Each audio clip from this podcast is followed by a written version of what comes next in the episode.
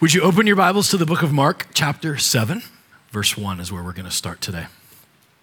By the way, I'm gone, and you guys covered like two chapters of Mark. It was probably a good thing I was gone. We covered some ground, right, while I was out.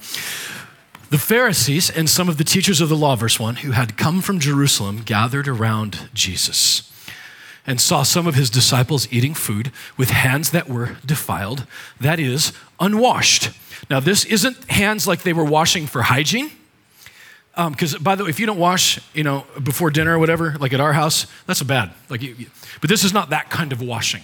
This was a ceremonial washing, and a ceremonial wash wasn't about cleanliness; it was about conforming to this uh, this uh, policy. And the policy was we would take a an egg shell full of water and a half, and then we'd pour that over the hands of the priest and that would they would be it was a picture of the cleanliness of the of what jesus would do. It was a, a picture of the future. But the pharisees and the scribes of the law they didn't want to be left out. So everybody had to do that now. Nothing to do with hygiene everything to do with the ceremony. Does that make sense? Jesus is not saying kids you don't have to wash your hands before dinner. That is not what jesus is saying. The pharisees verse 3 and all the jews do not eat unless they give their hands a ceremonial washing holding to the tradition of their elders when they come from the marketplace, they do not eat unless they wash. And they observe many other traditions, such as the washing of cups, pitchers, and kettles. Mark is kind of making it clear to those who are getting this. This is, if you don't understand, this is what they were saying. And so the Pharisees and teachers of the law asked Jesus, Why don't your disciples live according to the tradition of the elders instead of eating their food with defiled hands? And he replied, Jesus, trying to make friends here, says, Isaiah was right when he prophesied about you hypocrites, as it is written These people honor me with their lips, but their hearts are far from me. They worship me in vain. Their teachings are merely human rules. And he goes on in verse 8 to say, You have let go of the commands of God, but you're holding on to human tradition, something that happens even to this day. He continued, you have a fine way of setting aside the commands of God in order to observe your own traditions. For Moses said, Honor your father and mother, and anyone who curses their father or mother is to be put to death. But you say that if anyone declares that what might be used to help, so this is stuff that could be used to help your father and mother, but I'm declaring it Corban, that is devoted to God, which would be the equivalent of um, Michael Scott declaring bankruptcy. Do you know what I'm saying? Does anybody know what I'm talking about? Um, he walks into the room, I declare bankruptcy. That's not how that works, right? But that, so what they're saying is there was a little bit of a loophole that the Pharisees were cutting into, which is you're supposed to help your father and your mother. That's the command of God. Honor them when they're old and they need your help. There were no such things as homes that could help them. But when you say, look, I have money, but I'm declaring it Corban, I'm declaring this one devoted to God, then I don't have to use it for that because I've declared it as that. I declare bankruptcy. I declare Corban. He's saying, look, this is just a loophole that you've created, it has nothing to do with the commands of God, everything to do with your traditions. And then, uh, verse 12, right? Is we are 10, verse 10, 11, 12. Then no longer, you no longer let them do anything for their father or mother. Thus, verse 13, you nullify the word of God by your tradition that you have handed down, and you do many things like that. He could go on if he wanted to. Again, Jesus called the crowd to him and said, Listen, everyone, understand this. Nothing outside a person can defile them by going into them. Rather, it's what comes out of a person that defiles them. After uh, this, and by the way, if you've got verse 16 and it's blank, do anybody have a Bible where it's got 16 and there's nothing, there's a number? Here's what that means. The original transcript didn't have that verse, and all it says was, uh, He who has ears to hear, let him hear. Now, you might say, See, that's why we can't trust the Bible. And I would say that's why we can, because we have transcripts. We know what was in there, what wasn't. You can argue whether it's God's word or not, but you can't argue whether it's accurate, because it is accurate as it was handed down from the beginning. So that's not a bad thing, that's a good thing. Uh, verse 17, I give you that for free. You don't have to pay any extra. Verse 17. After he had left the crowd, entered the house, his disciples asked him about this parable. Verse 18 Are you an idiot? He asked. Are you so dull? Don't you see that nothing enters a person from the outside can defile them? For it doesn't go into their heart, but into their stomach, and then out of the body. And in saying this, he declared all foods clean. I love this. Peter, this is Peter's story. I know David Shindell talked about that. Peter was the one that had the dream in Acts 10 about pigs in a blanket, right? No food is unclean. We can eat bacon now. Gloria Dios, keto. This was Peter's words, and I love it because Peter was just basically my what I feel like is happening is he's, he's confirming that's why we know it's unclean. It's not because I had some dream. It was me. Oh, I do remember. Jesus did say that. That was when he declared it. That's how you know if someone has a revelation, quote unquote, that isn't confirmed by Jesus' words, it's not a revelation. That's heresy. But he was confirming what Jesus had already said. So that's what Jesus, the Holy Spirit through Mark, is making sure we know. And he went on, verse 20 what comes out of a person is what defiles them. For it is from within, out of a person's heart, that evil thoughts come. And then he lists, and if you can't find yourself in this list of 12, I recommend you read it again. Because this is all of us. The level, the, the ground in front of the cross is level. We all need a Savior. Sexual immorality, it's the word porneia, and it includes any sex, sexual behavior, sexual, whether it's pornography, it's all of it, whether anything outside of the confines of a husband and wife in marriage, that's that word, and you can see that was the word that was intended as it meant. Theft, what do you think it is? Stealing, okay? Murder, adultery, greed, malice, deceit, lewdness, envy, slander, arrogance, folly, all of these evils come from inside and defile a person. Boy, welcome home, Darren, huh? That's God's word. Let's pray. Jesus, we thank you for your word, that we don't have to feel helpless or hopeless because you didn't come to try to create a new set of rules and regulations and policies and procedures. You came to transform us, not from the outside in, but from the inside out. What a gift that is for us. We ask for your word to be a light and a lamp as it always is. It's in your name we pray. Amen. Um, Shannon and I uh, got to hang out in at, uh, a few sites in Rome. Right? Did you get to go there, by the way? Were you? Yeah, Colosseum. Like everybody was in Italy this month. I didn't realize. I did not get the memo. Like tons of people were in Italy. Um, got to go to the Colosseum, which was incredible. And what I was fascinated by was here and at Nero Circus and different places where Christians were killed. People would pay money to see Christians killed in these places. Shannon and I, along with millions of other people, paid a few bucks and marched on the grave of Rome. like this place where they had intended to kill Christians, that empire died, but Christianity lives on even to this day because the Holy Spirit is alive and well. And it was honestly, I was really blown away by the whole enterprise. Like it was a fascinating, is worth looking at. Just, I don't know how they did these things. It was a mind blowing experience. But as we traveled around, I saw some stuff that got me thinking. Tom, I don't know, maybe you would have thought the same things. I'm thinking, okay, they started with Rome with this very liberal, progressive intellectual ascent, and that was what was going to keep their nation alive through liberalism, through uh, the progressive ideas. And eventually, it caused a civil war. It caused almost destruction from within. So, liberalism didn't save Rome. And then they said, well, let's try legalism. Constantine comes along, and Constantine is going to use the name of Jesus and Christianity to conquer in his name. By the way, you can look all through scriptures and you won't see a single verse that says, Conquer in my name, signed Jesus. Now, that said, both of those were not methodologies with which they could save their nation. And I would hear, I'm here to tell you, and what I'm hopefully going to show you today, is that liberalism and legalism are both two ditches on the same road to redemption. That on the one hand, legalism says I have to align to this, obey these rules and policies and procedures.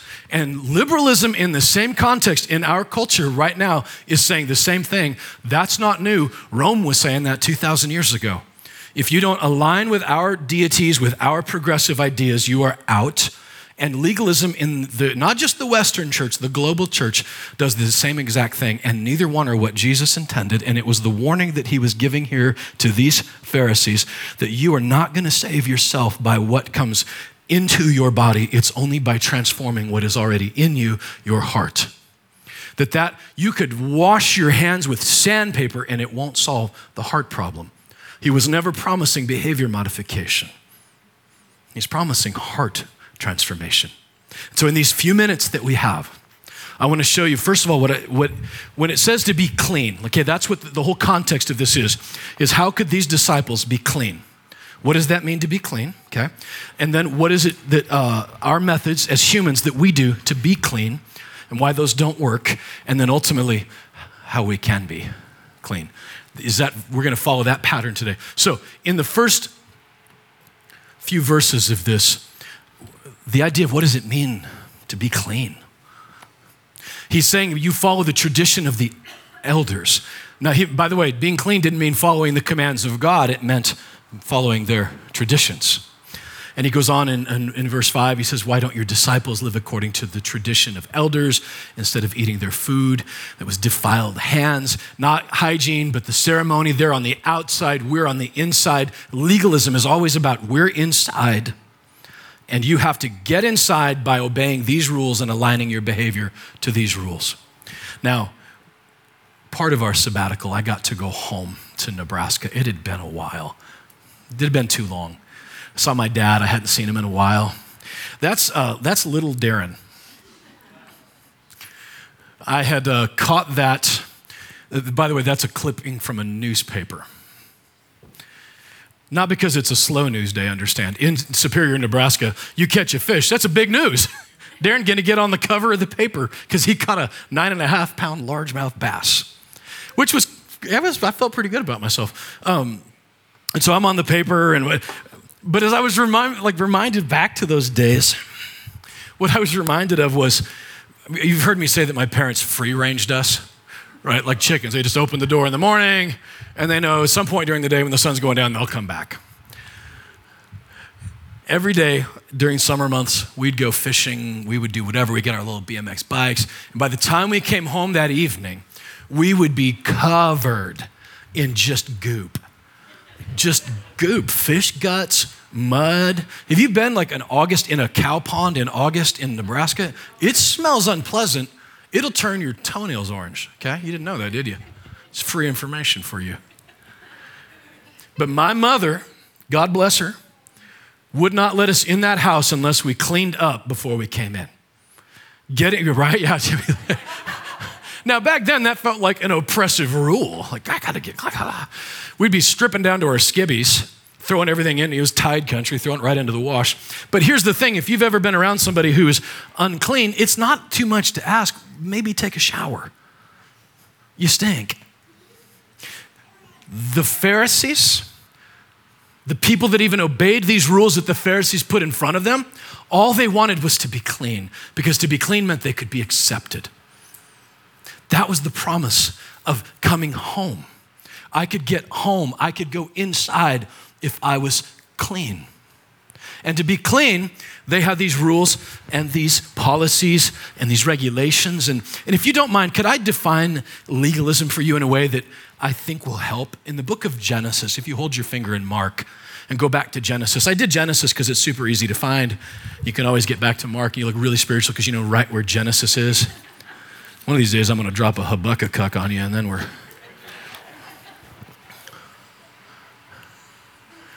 In the book of Genesis, chapter 2, verse 16, the garden, God is telling Adam, You can eat from any tree in the garden. Verse 16. If I could see it. And the Lord God commanded the man, You are free to eat from any tree in the garden, but you must not, verse 17, eat from the knowledge of the tree of uh, good and evil. It's the idea that not that they will now know what is right and wrong, but now they get to decide what is right and wrong. That's, that was the command. You shall not eat from that tree. Okay, you with me? Turn over one page to Genesis chapter 3. The serpent is testing Eve, tempting Eve. We've talked about that before. You can't trust God, He's holding out on you. And so Eve says to the serpent, This is what God said. We must we may eat from the trees in the garden, right? And God did say, this is what she said God said this You must not eat from the tree that is in the middle of the garden, and you must not touch it. Now, what's the problem there? God didn't say that. He said, don't eat it. She added, don't touch it, and legalism was born. Now, is it a good idea if you're not going to eat something to not also touch it? Yeah, it's a good idea. If that's the way the Spirit's leading you. But legalism, the traditions of the Pharisees say that this is a rule that God is doing for me, and now I need you to obey it as if it is the Word of God, not as a tradition of man. That is the definition of legalism, the policies and the procedures. And I'm telling you, in the, in the church world, we have done a, over the years, and I say we, I'm speaking primarily of Western church, a fascinating job of making rules and regulations and policies and procedures that you have to obey to get to God. I'm going to share one with you that we at Conduit have tried to address, and it's church membership. If you've been a member of a church, Literally nothing wrong with that, nothing. But what I struggled with with church membership for us was that oftentimes when you're doing a church membership, you are signing a document, if you had to sign the document, probably in blood, some of you, that says, I have to do all these things, X, Y, Z, A, B, C, in order to be a member of this church. One of them, let's just step on this toe, crunch, tithing. You probably have either known somebody or been a part of a church where they said, to be a member here, you have to tithe, and I'm going to check your records. That actually, it happens. Pastors, they have good hearts. It's not like they're trying to do something. But here's the thing Did Jesus ever say, you have to tithe to follow me? No, that's a rule. That's a tradition. That's a man thing. That is, is it good to tithe? Is it good to give and to live radically generous? Yes. But can you live and follow Jesus and not? Thank God, yes. Because his mercy and his grace is so big. The traditions, and I could go down the list. I spoke at my the church I grew up in. And had I have been there 30 years ago, and I dressed pretty much like I dress today. I might not have put the nice shoes on even, I don't know wear a fishing shirt and a pair of jeans. 30 years ago, I would have been slapped in the back of the head because tradition says I got to wear a suit and tie to be in church. If you're born in the last 20 years, that is like anathema. You're like, what? You have to do that? But what happened was tradition says we have to dress up. Now, where did that tradition come from? Have you seen photos from like the 20s, the 30s, whatever those old photos? And what do you notice immediately? Everybody is wearing a suit, a tie, a dress. They're all dressing up, except they're not dressing up, they're just dressing. That was what they wore. So we locked in with that in the church world and said, once society moved on from that, the church said, oh no, to be a member of this church, to be in the worship band in this church, you have to wear a suit and a tie, and you'll never get on the stage if you can't because we want to dress up when we go to the house of God. Is it a bad thing to dress up? No. The bad thing is making it the rule in order to get into the kingdom of God. And that's legalism. And God forbid that our church family falls under that. That we abandon the commands of God in order to follow the traditions of men. 20 years from now, man, wouldn't it be awesome if some young buck or bucket, for all I care, who just preaches the word of God? It might be a new method, it's the same message, continuing to let the Spirit flow through here. Our danger is that we put a flag in the ground and say, This is just how we do church around here, and this is it. And then we begin to protect that methodology while the message is being squished. And God forgive us if that's where we fall. Will you hold me accountable to not let that happen? Will you hold us all, each of us, accountable to make sure that that's not it? Now, that's legalism. On the other side of that is liberalism. And I want to show you, and if you some of your blood pressure is about to go up. I want to ask you to take a breath. Now, well, look, when I'm done, you might still be mad, and that's totally cool. But at least give me a chance to say what I got to say, and then you decide whether you hate me or not. Um, have you guys heard of this uh, political candidate um, named Marianne Williamson? Has anybody heard of her? Okay, so some of you have. I had not, to be honest with you, which is saying that's, that's how you know there's too many people running for president. I'm a news guy, and I didn't know who she was. But this article this past week in the New York Times uh, was about uh, Marianne Williamson and her uh, policy, her thing, and what brought her to be who she is. And it tells the story of this sacred text, this mystical text that she follows called A Course in Miracles. Has anybody heard of that? People watch Oprah. So, Oprah loves A Course in Miracles. Oprah loves Marianne Williamson. Here's what the New York Times was saying about this text it sold millions. Uh, it's not a homey book of bromides, feel good. Rather, it's taken from uh, the readers as a genuine gospel produced by a Manhattan doctor who believed, listen, she was channeling new revelations from Jesus Christ himself. Does that sound familiar? Jehovah's Witness, Mormonism. Yeah, it's the whole thing. It's always that a new revelation from Jesus. Okay? Because in liberalism, progressivism is um, a pastor here in town named Stan Mitchell said that what li- like progressivism is, is that this, what you hold in your hand, is a Bible, and we, this was the best they knew, the best they understood at the time, but now we've progressed and now we know more. Okay? a, a further uh, revelation of Jesus. That's what liberalism is. Whether you agree with it or disagree with it, that's, I just want you to know what it is so we're defining our terms. But listen, here is what Marianne says, and I didn't get a chance to put this in the slide. Here's why this resonated with her and why she still makes this part of what she wants to do to change the country. She says, Before the course, before this book, I felt like I was on a desperate journey to find God. But as much as I climbed up this huge flight of stone steps in front of a cathedral, legalism, my knees bloody, my elbows bloody, the cathedral, listen, door was locked. And when I read the course, I thought, now I have the key to get in. The door was locked. That's what legalism has told us. It's locked and you can't get in. Now, I want to show you that by going from one ditch to the other ditch, she's going to find herself, just like anybody else who goes out of the ditch of legalism into the ditch of liberalism, you'll find yourself right back where you started, which was if I don't align with your belief, then I'm out. The only way to get clean, so to speak, to be accepted, to be let in, is to now align my thoughts with your thoughts. Um, something interesting just happened well, let me, let me do this though. Let me at least get to the point of this, what Jesus said about this. Isaiah was right, he said, you hypocrites, that you are uh, honoring me with your lips, but your hearts are far from me.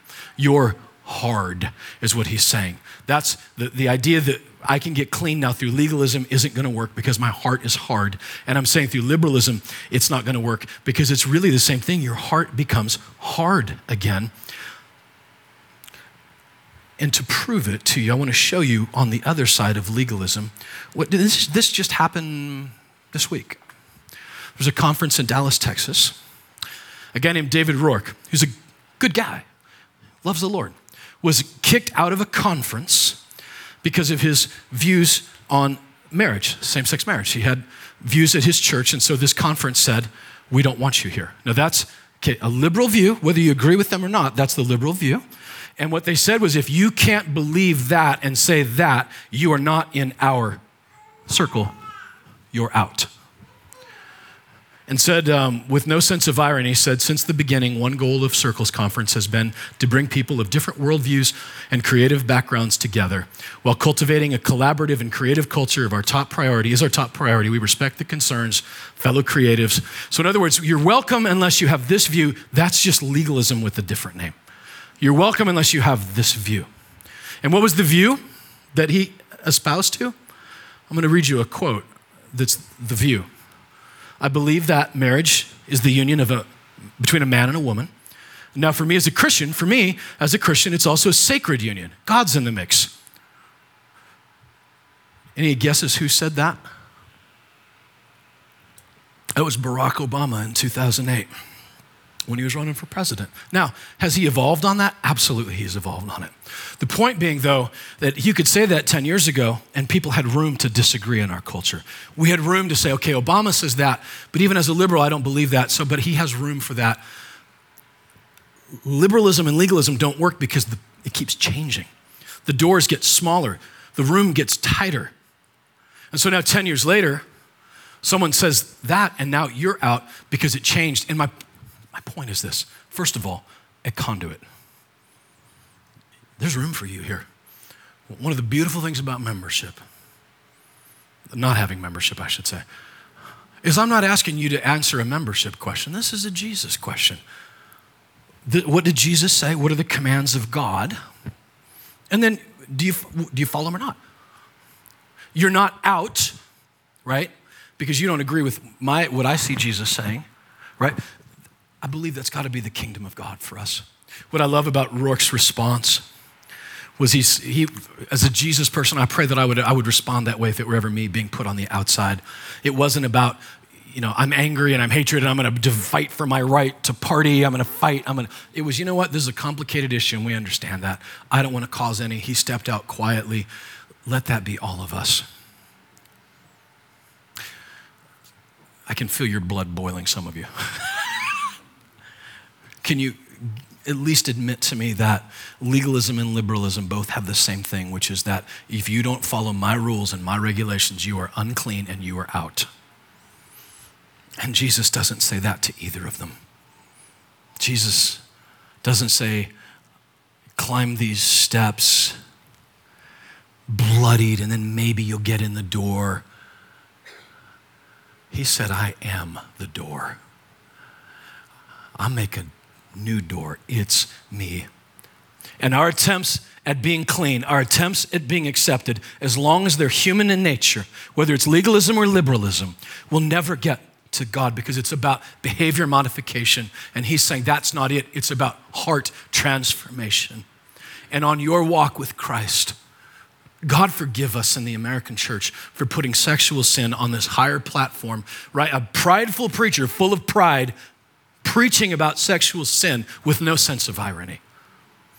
Jesus didn't put these in order of importance. It's a level playing field in front of the cross. We all need the same Savior. We all need the same cleaning. And none of us are going to get it by behavior modification. We're only going to get it from Jesus Himself and the way that He makes us clean.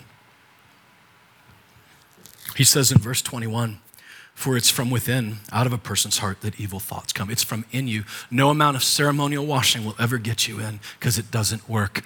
Uh, he's saying, he's, it's kind of a crass way he's wording it because he's saying, if you just do that, you're eating it, it's going into your stomach, and, and he's saying out, and he means exactly what you think when he says out.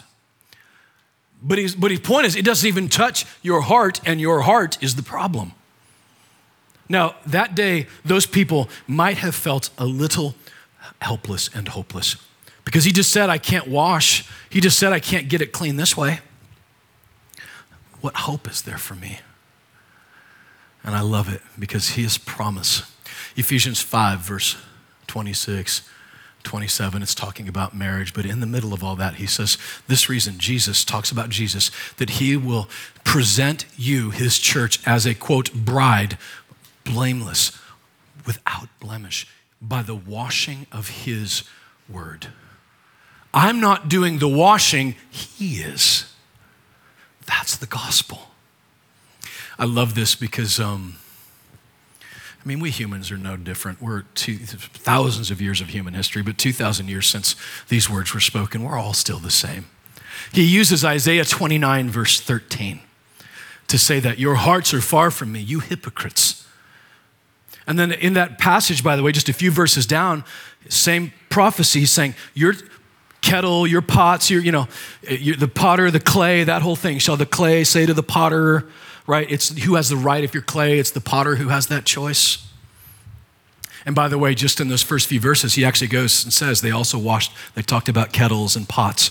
So the, Jesus is making a point here that is beautiful. And look, if you don't get anything else I say today, and that's possible, I hope you get this. Saying to them in that same passage about the clay, the pot, in the Jewish culture, they believed in Leviticus, because Leviticus 13 says if a clay pot gets uh, something unclean, touches it, the only way to fix the clay pot is to shatter it and get a new one. That was Leviticus 11. We held this treasure, what? In jars of clay. Okay. That's the promise for them. And so, what they would do, their idea was instead of not letting anything unclean touch the clay pot, they just made stone pots because he didn't say stone, he said clay. True story. Now, think, think, think with me. The stone pots, the legalism, the way around it, it's a rule. I can subvert the rule, go with the traditions of man. And by the way, in Israel, they literally just uncovered a stone quarry where they made these stone pots. In John chapter 2, Jesus was going to, to a wedding and he was going to turn water into wine. We know all of this. And it says that they got out six pots, six giant vats. And what were those vats made out of? Stone. Six stone vats. People believe it's probably because this guy was a priest, so he knew the way around it, so he wouldn't have to keep breaking all his clay pots. He'd just get a stone pot. But there's such a picture of this, if you'll hear me, that legalism, the idea, whether it's legalism or liberalism, is about me rigidly keeping these rules. The only destination, your final uh, destination, is a hard stone heart. And what did Ezekiel say? The prophet Ezekiel in chapter 11 said that I will take your heart of stone and make it new again. The promise of Jesus wasn't to shatter the clay pot, wasn't to clean the stone pot, it was to give you a new pot, to give you a new heart. Your hearts are far from me. You're honoring me with your lips, but your hearts are far from me. And Jesus the promise of the new covenant wasn't behavior modification, it's heart transformation. I'll put a flesh heart, I'll put a new heart inside of you. Without it, it's hopeless. Without it, all of us are Marianne Wilson climbing the temple steps with bloodied elbows and bloodied knees to find a locked door. But Jesus made another way. And the way he did it it says on the cross, final hours were coming, and the Roman soldiers, normally they would have broken their legs and let them suffocate, but on this day they didn't. They didn't have time, so they stabbed him in the heart with a spear, and from his side, from his heart, blood and what? Water flowed. His heart was destroyed so that your heart could be made new. That's the promise of the gospel. Anything else is a journey of bloody knees and bloody elbows. And there's room for all of us to come to Jesus at the cross and say, for my sexual sin, for my pride, for my arrogance, for my stealing, for my malice, for my lewdness. 2 Corinthians 5 that he who knew no sin was made to be sin so that I could be, so that you could be the righteousness of God in Christ Jesus. And in our culture right now, whether you're on the right or the left, you got to understand this Jesus didn't come to save nations, He came to save you. History teaches us one thing great nations rise and fall, but His words remain. I don't know how long our country lasts. I don't know. I know how long Jesus lasts. My point is, is if you're trying to use the political process to change your heart, it'll never work. You'll end up just like the Romans, you'll end up like the Greek, you'll, the whole production. Do, listen, Donald Trump cannot save you. Can he enact policies you like? Absolutely. Can Obama enact policies? Absolutely. But none of them can save you. The political process was never meant to, and it can't because one day every knee will bow. Every mine, yours, Trump's, Obama's, Bush, Pelosi, we'll all bow. Not because we are forced to, there's a gun to our head or a knife at our throat, but because it's true that He is Lord. He is the King of kings and the Lord of lords. And look, knowing He wants to save you, our greatest goal, our greatest hope isn't to transform the political process, it's to transform our own hearts and tell the whole world about that process that He wants to transform. The danger of us letting our culture tell us what's right and wrong is whose culture gets to tell us. Because I know my brothers and sisters in Uganda would rather our culture not tell them how to live their lives. The people in the Dominican Republic, the people whose culture gets, cultures come, cultures go, nations rise, nations fall, but Jesus, his words remain. Don't let your traditions overrule his commands. And what are his commands? Love your neighbor as yourself. Love the Lord your God with all your heart, your soul, your mind. On these two hang all the other law and the prophets. That's the most difficult and simple thing I could ever say to you.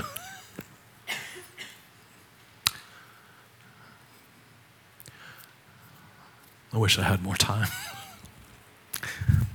Just know this Jesus is the way, the truth, and the life. Liberalism won't save you, legalism won't save you, but His love will save you.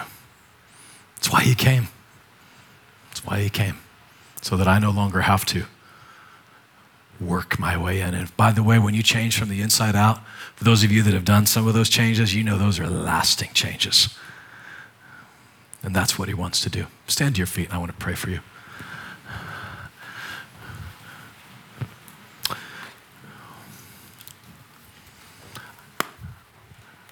Would you continue to pray for our Uganda team as well?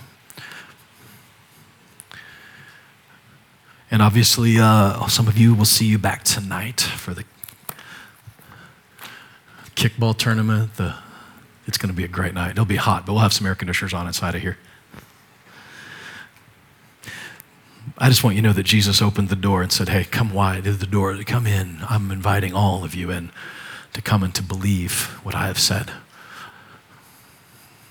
to believe that I am who I said I was, the Son of God. Let's pray. Jesus, I pray that you would. Lord, would you forgive all of us when we make our traditions to make our culture be the one that tells us what's right and wrong? And go to your commands. What are your commands in Scripture? And Lord, would you give us pace and peace and, and patience for each other? Who might read the same scripture and have a different idea about it. Lord, would you give us room for each other to grow, space for each other? And I'm so glad that you didn't just leave it with the Pharisees to fix us. Oh, what a miserable way. It might be we be reminded of that every time we want to add a rule so that someone could be accepted that it's not that, that it's you, Jesus. We're thankful for that. It's in your name, Jesus, that we pray. Amen. By the way, when you hear the baby in this church, I want you to know I love it. It's the sound of life. I preached at a church on sabbatical. There were no babies there. That's a scary thought. Okay? So just want you to know that's life. We love that. So bring your babies. We don't care. So uh, bring them all. Make more. Replenish the herd. So 5 o'clock uh, this afternoon, we'll meet back here again. So awesome. God bless you guys.